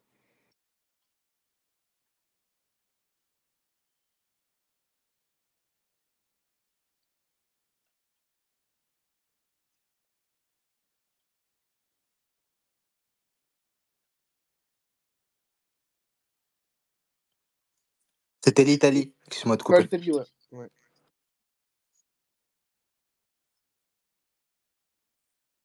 Euh, Biélorussie, ça. Non, non, non, c'était l'Italie. Ouais, c'est ouais, moi aussi j'avais l'Italie en tête.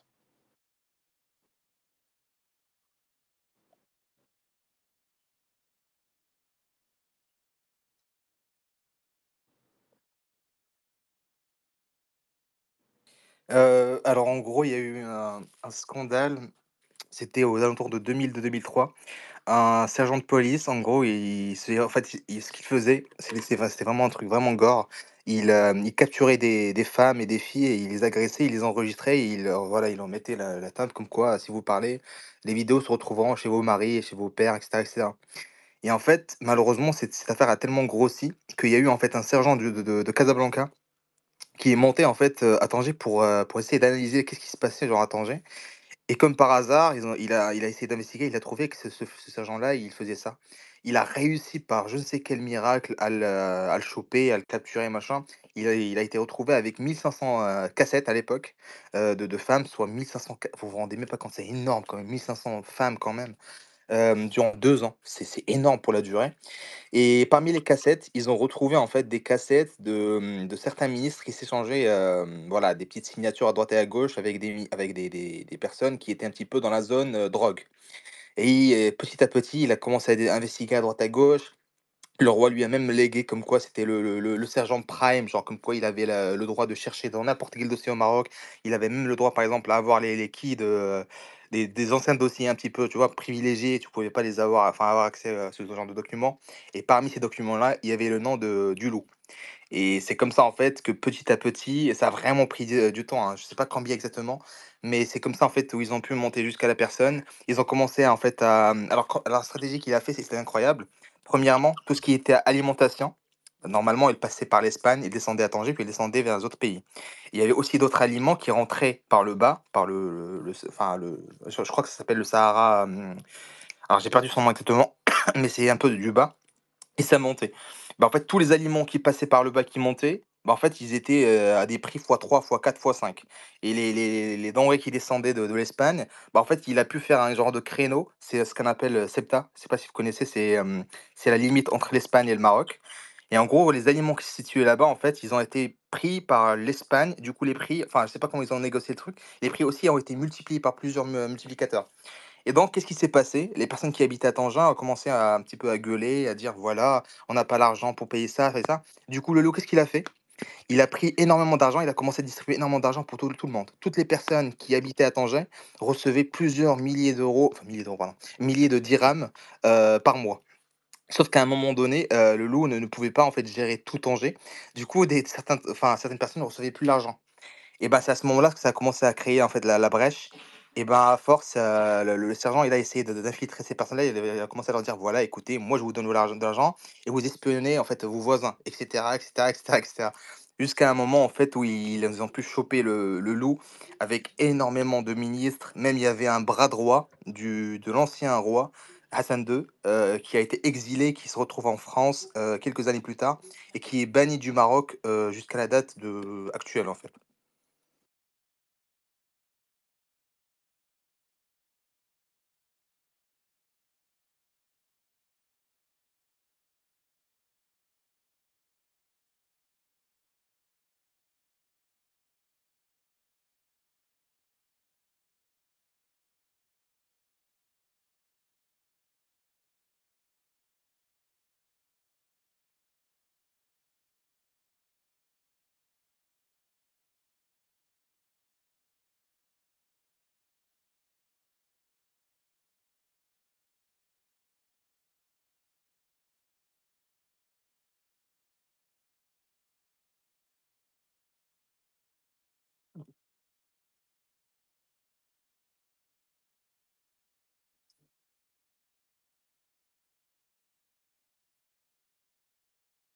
Ouais, j'ai vu ça.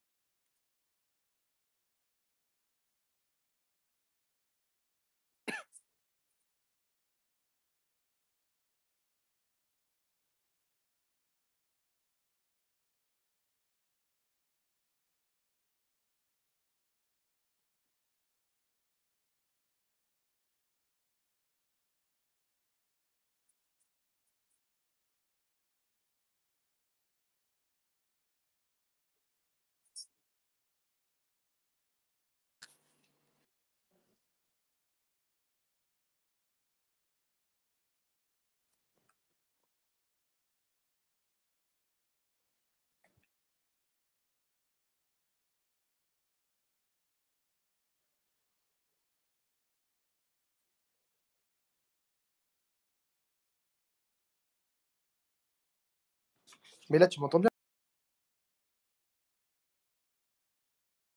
Là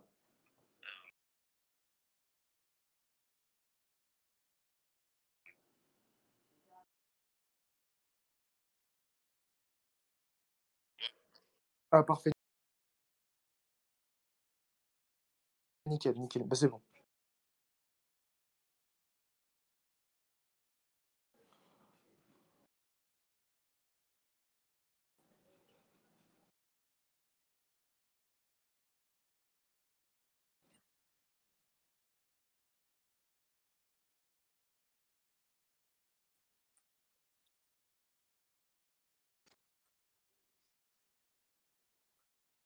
Ah, pour le coup, c'est très dur de comparer les deux. Hein.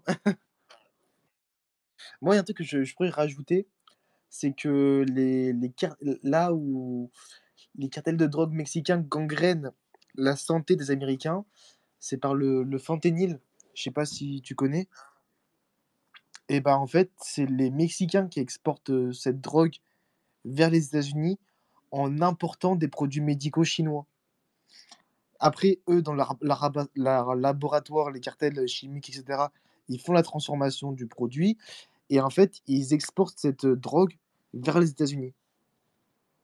Et Biden, euh, dans un sommet à San Francisco en novembre 2023, a ouvert cette discussion avec les Chinois, avec Xi Jinping, pour euh, bah, créer des travaux de groupe entre les deux pays pour résoudre ce problème-là, pour que la Chine arrête d'exporter ce produit spécifique vers le Mexique, pour que le Mexique arrête de produire cette drogue vers les États-Unis. Aujourd'hui, c'est devenu tellement un sujet euh, presque vital, la santé des Américains, dont euh, la crise la crise des opioïdes, tout le monde connaît. On a aussi, la crise du fentanyl, et aujourd'hui, le Mexique est concerné par cela, parce qu'en fait, c'est eux les producteurs de cette drogue-là.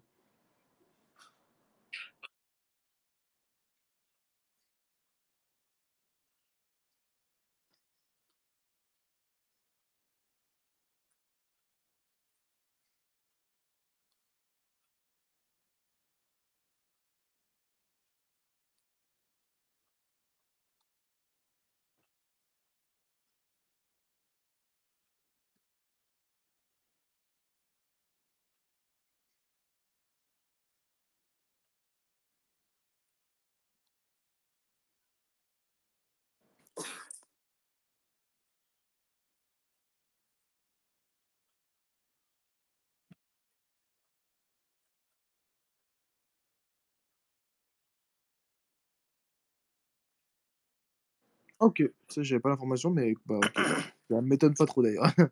Alors, moi, j'ai une information, mais je en fait, logiquement, vu que ça enfin, vu que ça existe encore en Colombie et au niveau des, au niveau du Brésil, bah, je crois que le Mexique aussi, hein. Je parle bien sûr, quand tu parles de de corruption, au niveau du domaine healthcare, je parle bien sûr de de tout ce qui est organes, c'est ça? Ouais.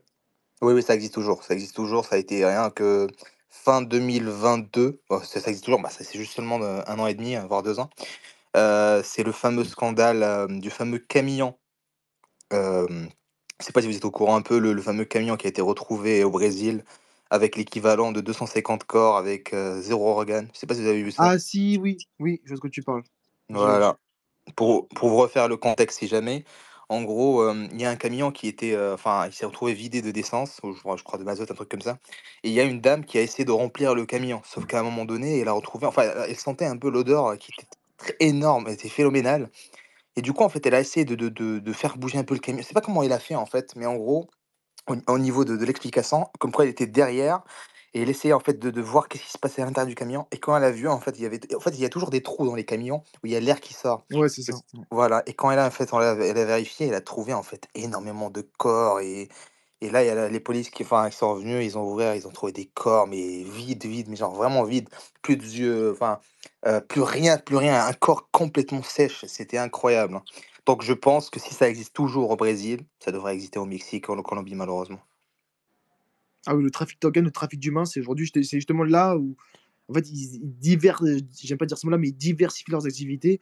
Il y avait la drogue, certes, maintenant, voilà, prostitution, organes, énergie, agriculture, euh, ils, sont partout. Ils sont vraiment partout dans l'économie. Euh. En tout cas, au Mexique, là où, là où c'est le sujet principal, c'est ils sont dans tous les appareils euh, économiques du pays.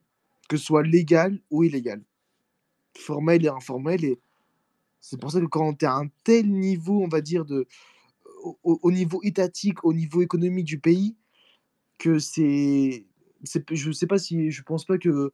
Enfin, Pablo Escobar était à ce point-là, je ne sais pas, je ne saurais dire, même si j'ai lu son histoire. Je ne suis pas sûr, parce qu'il n'y avait pas non plus autant de cartels en Colombie qu'il y en a aujourd'hui au Mexique. Euh, et je ne sais pas s'ils avaient vraiment à ce point-là du pouvoir, parce qu'ils ont corrompu des ministres des armées, des ministres de la défense, euh, des, même des agents municipaux, enfin, des, euh, des maires dans les, dans les États fédéraux.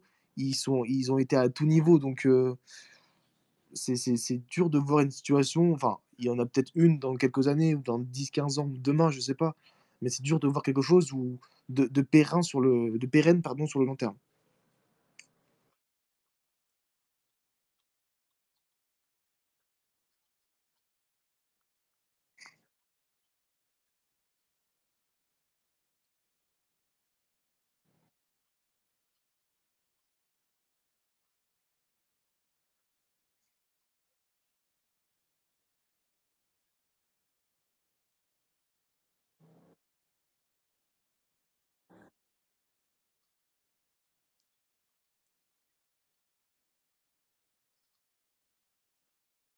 Ah bah c'est ça. C'est vraiment que des intérêts économiques. Hein. on arrive, on produit, on réexporte, et ça s'arrête à là.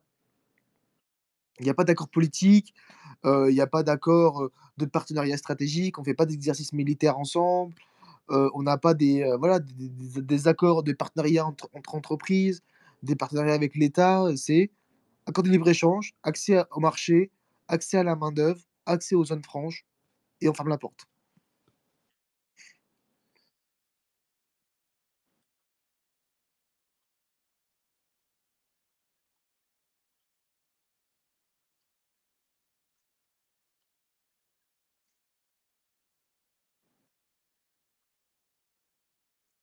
Bah, moi, je voulais juste rajouter le cas du fentanyl dont dont on vient de parler, mais sinon, bah, on a parlé des cartels, heu, d'économie, de la vue macro, même d'après géopolitique, j'ai envie de te dire, heu, même si je voudrais rajouter, c'est assez pauvre, hein.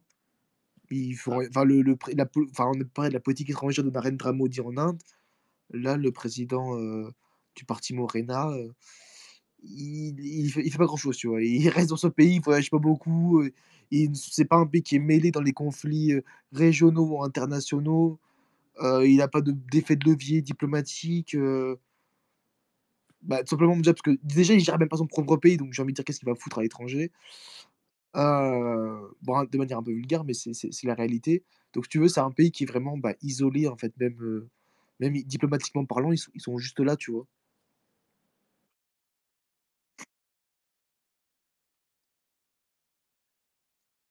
Ah, en tout cas pour l'instant, c'est pas le cas. Pour l'instant, on peut pas parler de ça et dans les chiffres qu'on a aujourd'hui, ça ne se reflète pas du tout. C'est un État qui a qui qui qui, heu, alors certes d'un point de vue macroéconomique, ils sont pas si mauvais, hein. Ils ont un déficit public qui a baissé, une dette publique qui a baissé avec la politique d'austérité du gouvernement de Morena. Ils ont, invest ils ont attiré des des investissements étrangers. Ils ont une inflation qui est aujourd'hui, bah, de l'ordre de 2-3 Donc si tu veux, ils ont une croissance de 2% donc ils sont à un niveau de croissance moyen pour un pays émergent. Donc tu vois, ils sont on pourrait dire stables économiquement. Mais quand tu creuses au au niveau micro, tu vois que le pays, en fait, bah, il a aucune force. Donc, heu bah, le PIB par habitant, comme j'ai dit, il est très élevé, hein. C'est il est de près de de 15 110 par habitant par an. Donc il fait partie des PIB par habitant les plus élevés, heu, du du du d'Amérique du Sud. Donc comme je dis, c'est déjà économie derrière le Brésil. Mais tu veux, quand tu le PIB le PIB par habitant, il représente pas la vraie le vrai pouvoir d'achat des habitants parce que tu veux, c'est c'est un PIB qui est, qui est réparti parce que déjà il y a beaucoup de enfin il y a, une partie qui est qui a, entre guillemets euh, inflationnée je pourrais dire par les riches mexicains qui contrôlent on va dire les grands conglomérats euh, euh, rares nationaux du pays donc ça fait gonfler déjà le PIB par habitant et ensuite bah, tu as tous les cartels qui sont des habitants mexicains et qui donc tu as, déjà as eux qui, font partie de ça, tu as les gens qui font partie de la corruption, tu as aussi bah, le, les, entreprises étrangères qui jouent énormément. dedans, les habitants, qui, les, les, employés qui vivent dans ces, enfin, qui vivent au Mexique, qui travaillent pour ces entreprises étrangères, sont comptabilisés dans le PIB par habitant. Donc, si tu veux, et pourtant, c'est pas, ils ont certains peut-être la nationalité mexicaine, mais pas tous, mais ils sont comptabilisés dans les chiffres des gens qui vivent sur les territoires mexicains. Donc, je veux tu as beaucoup de chiffres qui permettent de gonfler, en fait, euh, à la fois bah, le chiffre global, mais qui ne représentent pas vraiment la. Bah, c'est vraiment un pays avec une classe moyenne, avec un vrai pouvoir d'achat, tu vois.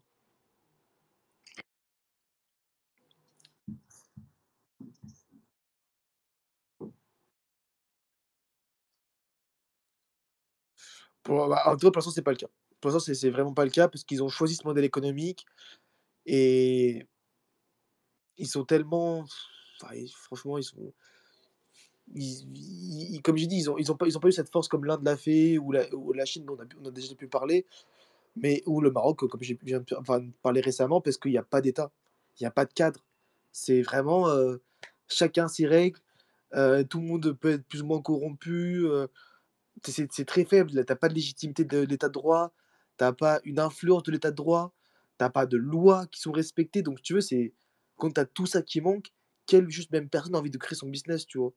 Quand il sait qu'à tout moment, si au début de son business, il peut être attaqué par, être attaqué par un cartel ou être racheté carrément par un cartel ou, euh, ou, voilà, être menacé, être menacé, ou de tous les cas avoir des points faibles par rapport au monde de cartel parce que l'État n'assure pas, tu vois? Nous, on vit bien, pourquoi? Parce que on sait qu'il y a un État qui arrive en dernier ressort.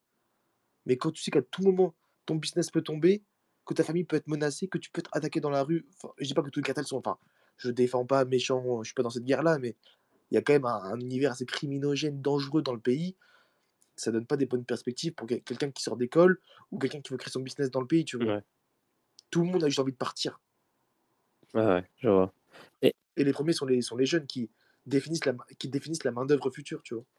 Et ça, ça donne quoi la, courbe des, démographique euh, C'est une population plutôt jeune ou qui vieillit ou quoi Est-ce que tu, sais? Euh, ça, je t'avoue, non, je pourrais pas dire parce que j'ai pas le chiffre donc je vais pas, je vais pas inventer un truc approximatif. Je mmh. J'ai pas regardé ça, je t'avoue. Mmh. J'avais une autre question aussi, mais j'ai complètement oublié. Euh, c'était quoi déjà? Je crois que c'était. Ah, c'était par rapport je crois que c'était par rapport à la main d'œuvre. Ah oui, oui, c'est ça. Euh, non, je sais plus. Bah, je crois que c'était par rapport à la main d'œuvre, mais euh, par rapport à la main d'œuvre et les autres pays euh, plus au sud. mais je sais pas trop.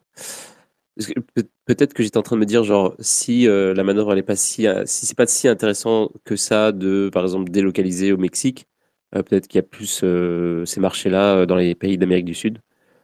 Mais bah, ce qui est cool, c'est qu'elle, déjà, elle est faible, elle a une grande qualité, mais surtout, elle est, elle est très bien formée.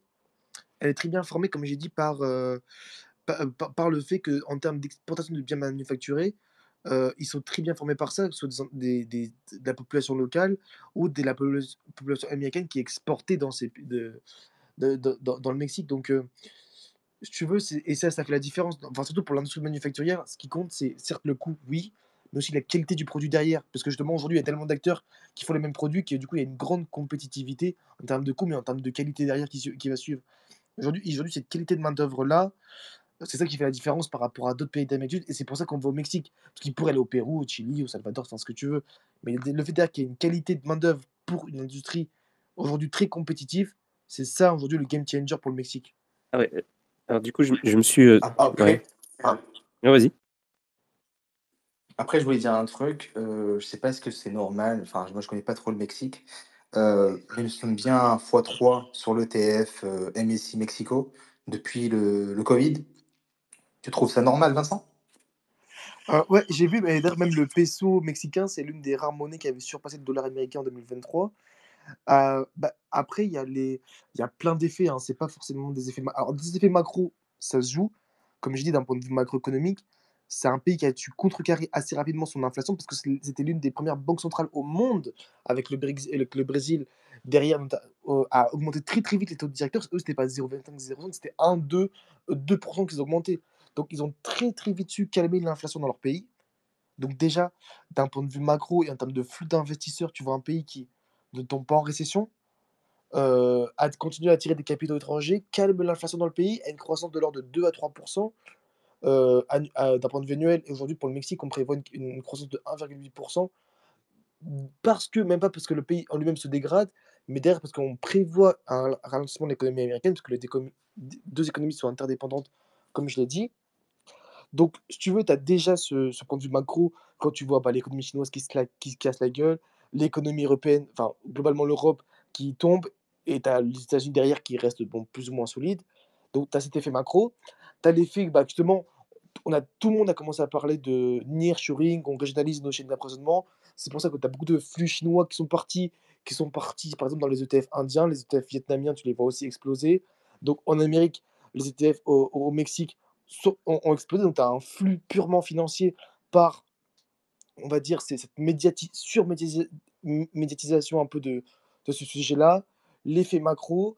et je pense qu'en en dernier point, tu le fait que beaucoup d'entreprises, dans, dans les derniers résultats, va dire dans les résultats trimestriels de 2023, américaines, ont commencé vraiment à employer ce mot de on va, bah, délocaliser, on va rapprocher nos chaînes d'approvisionnement dans notre pays, on va partir de la Chine. Et c'est vrai que ça, ça commençait vraiment à s'accentuer.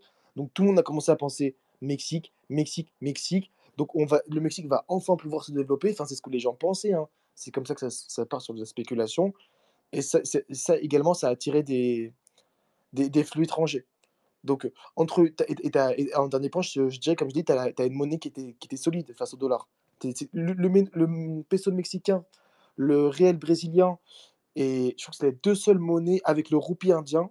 C'est les trois seules monnaies au monde qui ont surperformé le dollar 2023. Donc, quand tu as une monnaie solide, ça, ça donne envie aussi de détenir des actifs libellés en cette monnaie locale. Donc, ça, c'est aussi un, effet, un, élément qui a participé aux flux euh, globaux des investisseurs qui sont partis sur des ETF comme voilà, le, TF indien, le TF vietnamien ou le TF euh, mexicain. Donc ça, c'est quelque chose qui m'a... Après, il y a peut-être d'autres éléments que je n'ai pas forcément là en tête maintenant, mais en tout cas, ces quatre points-là, majeurs, macro, euh, chaîne d'approvisionnement, délocalisation des entreprises et une monnaie forte, c'est des choses clairement qui, que déjà on retrouve dans tous les papiers de recherche de banque et qui ont joué sur les, purement sur les flux d'investisseurs.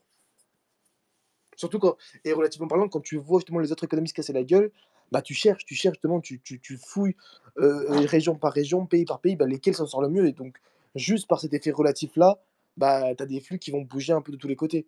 Quand tu vois une Inde qui s'en sort mieux que la Chine, un Mexique qui s'en sort mieux que les États-Unis ou que l'Europe, un Brésil qui s'en sort mieux que le Pérou ou le Chili, bah voilà, tu as les flux qui vont de tous les côtés. Donc euh, après, il y a aussi de la, pure spéculation derrière. C'était totalement euh, le, terrain sur lequel je voulais partir. En fait, c'était ça la question que j'avais oubliée, c'était euh, économie en fait. On n'avait pas parlé de ça, genre investissement en fait plutôt. et donc là, vous venez parler des ETF. Est-ce qu'il y a d'autres angles là-dessus, par exemple? Est-ce que il y a des industries, des stocks, quelque chose, des, trucs en particulier que si tu es un investisseur, tu as envie de viser euh, euh, éventuellement euh? alors là, je suis pas du tout des investisseurs au Mexique. Hein. J'avoue que là, je vais. c'est d'autres gens qui sont plus qu'avec moi, le prince ETF ou d'autres personnes, je vous laisse. Mais moi, alors là, c'est même plus mon monde, le monde des actions. Donc, alors, le monde des actions au Mexique, oulala, je suis absent. Je suis absent du game. Ok. Bah, en fait, moi, je dirais, je dirais exactement la même chose que, que n'importe qui, en fait, au niveau de l'investissement des ETF. Vous savez, il y en a deux euh, qui sont un petit peu connus en France, par exemple le MSI et euh, le de Amundi et le MSI de Lixor. Et enfin, c'est eux qui gèrent un petit peu les ETF, euh, si vous ne connaissez pas. Et je dirais exactement la même chose pour les personnes qui voudraient investir dans l'Inde, qui voudraient investir un peu partout, qui connaissent un petit peu pas trop le marché. Vous avez soit l'ETF Monde, ça vous le connaissez, ou l'ETF peut-être spécifique, par exemple le MSI Mexico. Parce que vu en fait, on peut pas cibler les, projets au Mexique, on peut pas savoir exactement comment ça se déroule à l'intérieur. Est-ce que c'est trafiqué, est-ce que c'est faux, est-ce que les chiffres sont pas réels? C'est exactement la même chose pour l'Inde. Les personnes qui ont investi sur le TF Inde, ils sont avec une plus-value de x3, je crois x4. Pour, pour le Mexique, ils sont sur un x3 depuis le Covid, c'est énorme. On passe de 50 euros euh, l'ETF au Mexique, à fragmenté bien sûr, à 161 euros quand même. C'est énorme le multiplicateur. Et euh, la même chose, je pourrais dire le contraire. Regardez bien la Chine, regardez bien la Russie, c'est complètement l'inverse. Ils sont en train de faire un divisé par 3, divisé par 2, divisé par 4. Donc pour moi, le meilleur moyen d'investir dans un pôle comme ça, c'est de viser les ETF basiques et non pas les ETF spécifiques euh, sur la technologie, sur la, c'est pas moi, sur l'agriculture, mais plutôt viser l'ensemble. Ok. Ok, ok. Bah, merci beaucoup. Euh, merci beaucoup pour tous ces insights. J'essaie de voir un peu. Alors, je ne sais pas si le prince des ETF veut rebondir là-dessus, vu qu'il connaît bien les ETF, vu que c'est le prince des ETF. mais, mais sinon, tant pis dans les commentaires. Ah oui, c'est ça. Il y a des commentaires. Il y a Poskai qui a dit Pauvre Mexique, si loin de Dieu, si proche des États-Unis. Cette célèbre phrase déclamée par le dictateur Porfirio euh, Diaz pour manifester son hostilité envers le voisin du Nord est toujours d'actualité au Mexique comme en Amérique centrale. Euh, Posca aussi a dit un parallèle avec l'Italie pour l'interrogation, même si c'est pas aussi important. Alors du coup, je sais plus à quoi ça fait. Si c'est, je sais pas si c'est euh, immigration, immigration pardon, ou en général. Mais je sais pas. Est-ce que vous voulez faire un parallèle avec l'Italie? je, euh, si jamais, euh, Posca, tu, veux préciser euh, dans quel domaine? Parce que si c'est immigration, bon, on, a déjà dit ça vite fait, mais genre. mais si c'est autre chose? Je pense que ça peut être que par rapport à l'immigration quasiment. Peut-être la pizza? Ah non, ils font pas de pizza au Mexique. Est-ce qu'ils ont. ils font de la bière. ils font de la. Ouais, c'est vrai, c'est vrai. C'est vrai. ils font des, des tacos qui sont pas des French tacos. J'aimerais le, j'aimerais le rappeler. Parce que les gens, euh, les gens euh, en France, ils commencent à dire tacos pour euh, French tacos. Donc du coup, ils appellent des tacos des trucs qui sont pas des tacos et, et ça me, ça m'énerve un peu. Ouais, ça c'est. ah ouais, d'ailleurs, une information vraiment drôle. Je sais pas si vous étiez au courant ou pas, mais, la, France, par exemple, c'est l'un des pays qui, classe tout ce qui est alimentation mexicain dans le top 12, 13, 14. Il déteste tout ce qui est piquant. Et du coup, d'où le fait que, par exemple, la chaîne Taco Bell, si vous connaissez, qui s'occupe de tout ce qui est burrito, euh, taco, et que ça dit que ça, tout ce qui est mexicain, ben, n'arrive jamais à s'installer en France. Bah aussi, euh, le, problème de Taco Bell, c'est que c'est vraiment, euh, c'est vraiment du junk food de base. C'est pas, c'est pas au standard de de, de, de, goût et de qualité euh, européen, j'ai envie de dire. c'est vraiment. Euh, euh, c'est bon, en plus c'est bon, tu vois. Genre, enfin, c'est bon. C'est comme. voilà. mais c'est vraiment, de la, c'est vraiment la, le pire junk food ever. Ouais, mais attends, on a quand même Otakos. Hein. Est-ce qu'il y a pire? Que le Otaco Bowl J'avoue, j'avoue, les, les French tacos, c'est pas non plus de la grande cuisine, mais genre, ouais. Mais tu penses que c'est vraiment une aversion du piquant qui fait ça? Je sais pas. Hein. Oui, oui, je pense vraiment parce qu'en fait, euh, je te donne un exemple. Euh, enfin, tu sais, tu connais très bien le kebab quand même, le kebab, le, tout ce qui est euh, sauce blanche, machin, machin. Bah, pour information, les sauces qui ont un petit peu évolué en France récemment, je, crois que tu es au courant quand même, ce sont les sauces algériennes, tunisiennes, marocaines, enfin, voilà, voilà. Mais en fait, qu'est-ce qu'il y a en fait ces sauces-là? Elles sont certes piquantes, oui, mais pas beaucoup. Elles sont sucrées à la fois. oui. Ouais, elles sont sucrées à la fois et piquantes à la fois. Et le palais euh, français, il peine, enfin, il, se dirige plus dans le sucré que dans le piquant. Tout le fait en fait que la nouvelle génération, elle surkiffe tout ce qui est euh, sucré salé, sucré piquant, piquant salé. Ils n'arrivent pas en fait à gérer une seule, une seule enfin un palais euh, standard. D'où le fait qu'à chaque fois, en fait, tu remarques un truc, les personnes là qui commandent des fast-food ou trucs, toujours ils prennent deux sauces.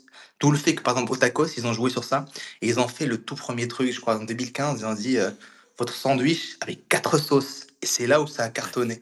Ils ont fait ça sur le haut tacos. Ah, mais ça rejoint ce que je dis en fait. Hein. C'est, euh, on a des standards de goût qui sont en Europe un peu plus élevés, euh, je dirais, que sur le continent américain. Hein. Genre quand tu regardes les fast-food euh, au Canada ou aux États-Unis, ça va loin en termes de, débauche. Tu vois ce que je veux dire? C'est comme il n'y a, y a, a, pas de limite quoi. Le, mais après, tu as des bons trucs aussi, hein, c'est pas, pas, ce que je veux dire, mais en termes de, de le, niveau, le, niveau bas, il va vraiment bas comparé à ce que tu peux trouver en Europe, je trouve. Mmh, voilà, mais en tout cas. Euh, ouais, je suis d'accord. Mais en tout cas, euh, bonne émission. J'ai envie de dire, on a, on a, fait tous les sujets, on a même parlé des tacos. Donc ça, c'est cool. on a commencé avec la drogue. Les, les, sujets, ouais.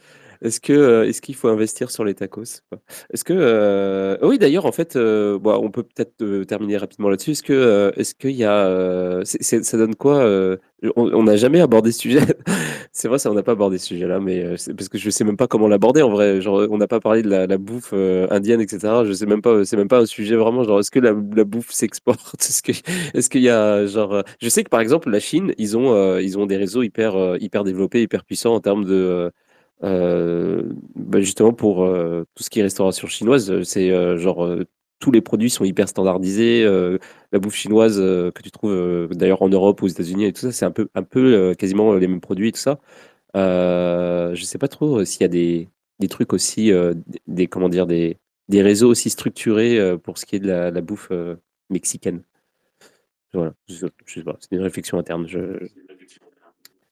Pour l'Inde ou pour le Mexique? Pour le Mexique, mais je pense aussi à l'Inde, mais l'Inde, je sais pas. Je sais pas. Ben, L'Inde, en fait, ça existe. Hein. C'est le Taj Mahal avec le fameux politica masala. Ouais, l'Inde, l'Inde, c'est ultra exporté. Euh, ouais, le politica masala, c'est sa sauce avec la sauce curry. C'est ça, voilà. Mais Mexique, euh, je ne m'avancerai pas là-dessus, je connais pas.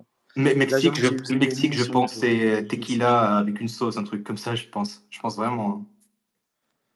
Parce qu'en fait, de base, au Mexique, euh, je crois, hein, parce qu'en fait, des informations que j'avais à l'époque, c'est euh, leur sauce, ils sont plus à base de tequila et après tu mélanges ce que tu veux, du guacamole, machin. machin. moi je parlais plus de, tu sais, en termes d'industrie. Par exemple, euh, les Chinois, ils ont ce, ça s'appelle les frères Tang, je crois d'ailleurs, non?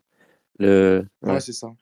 Je sais pas s'il y a des, euh, des réseaux, enfin des structures d'exportation dans ce domaine-là qui sont similaires pour d'autres pays. Ah ben pour l'Inde, c'est Taj Mahal. Ah mais c'est ça, ça s'appelle comme ça. Ok, je pensais que c'était. Oui. oui. Non, non, non, c'est ça la chaîne, en fait. Ah. Tu peux taper Taj Mahal, tu vas voir, c'est très intéressant. Ah. Après, c'est pas du haut de gamme, c'est du d'entrée de gamme. Genre, les, les, les, les, repas commencent à passer 30 euros, 20 euros. Ok.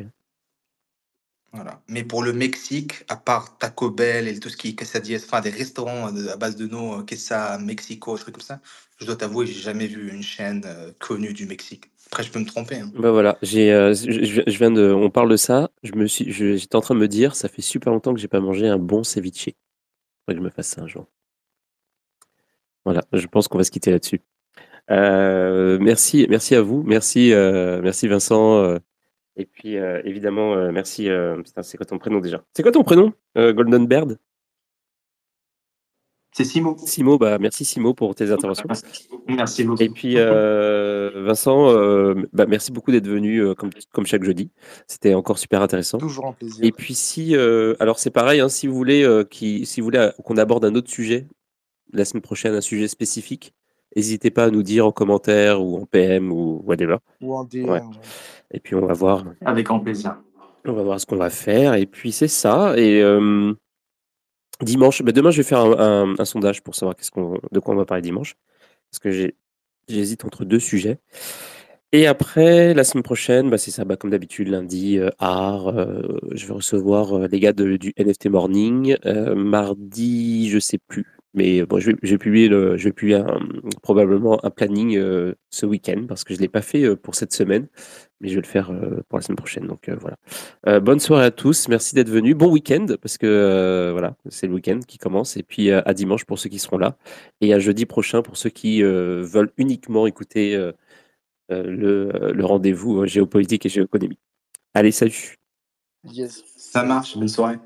Bonne soirée.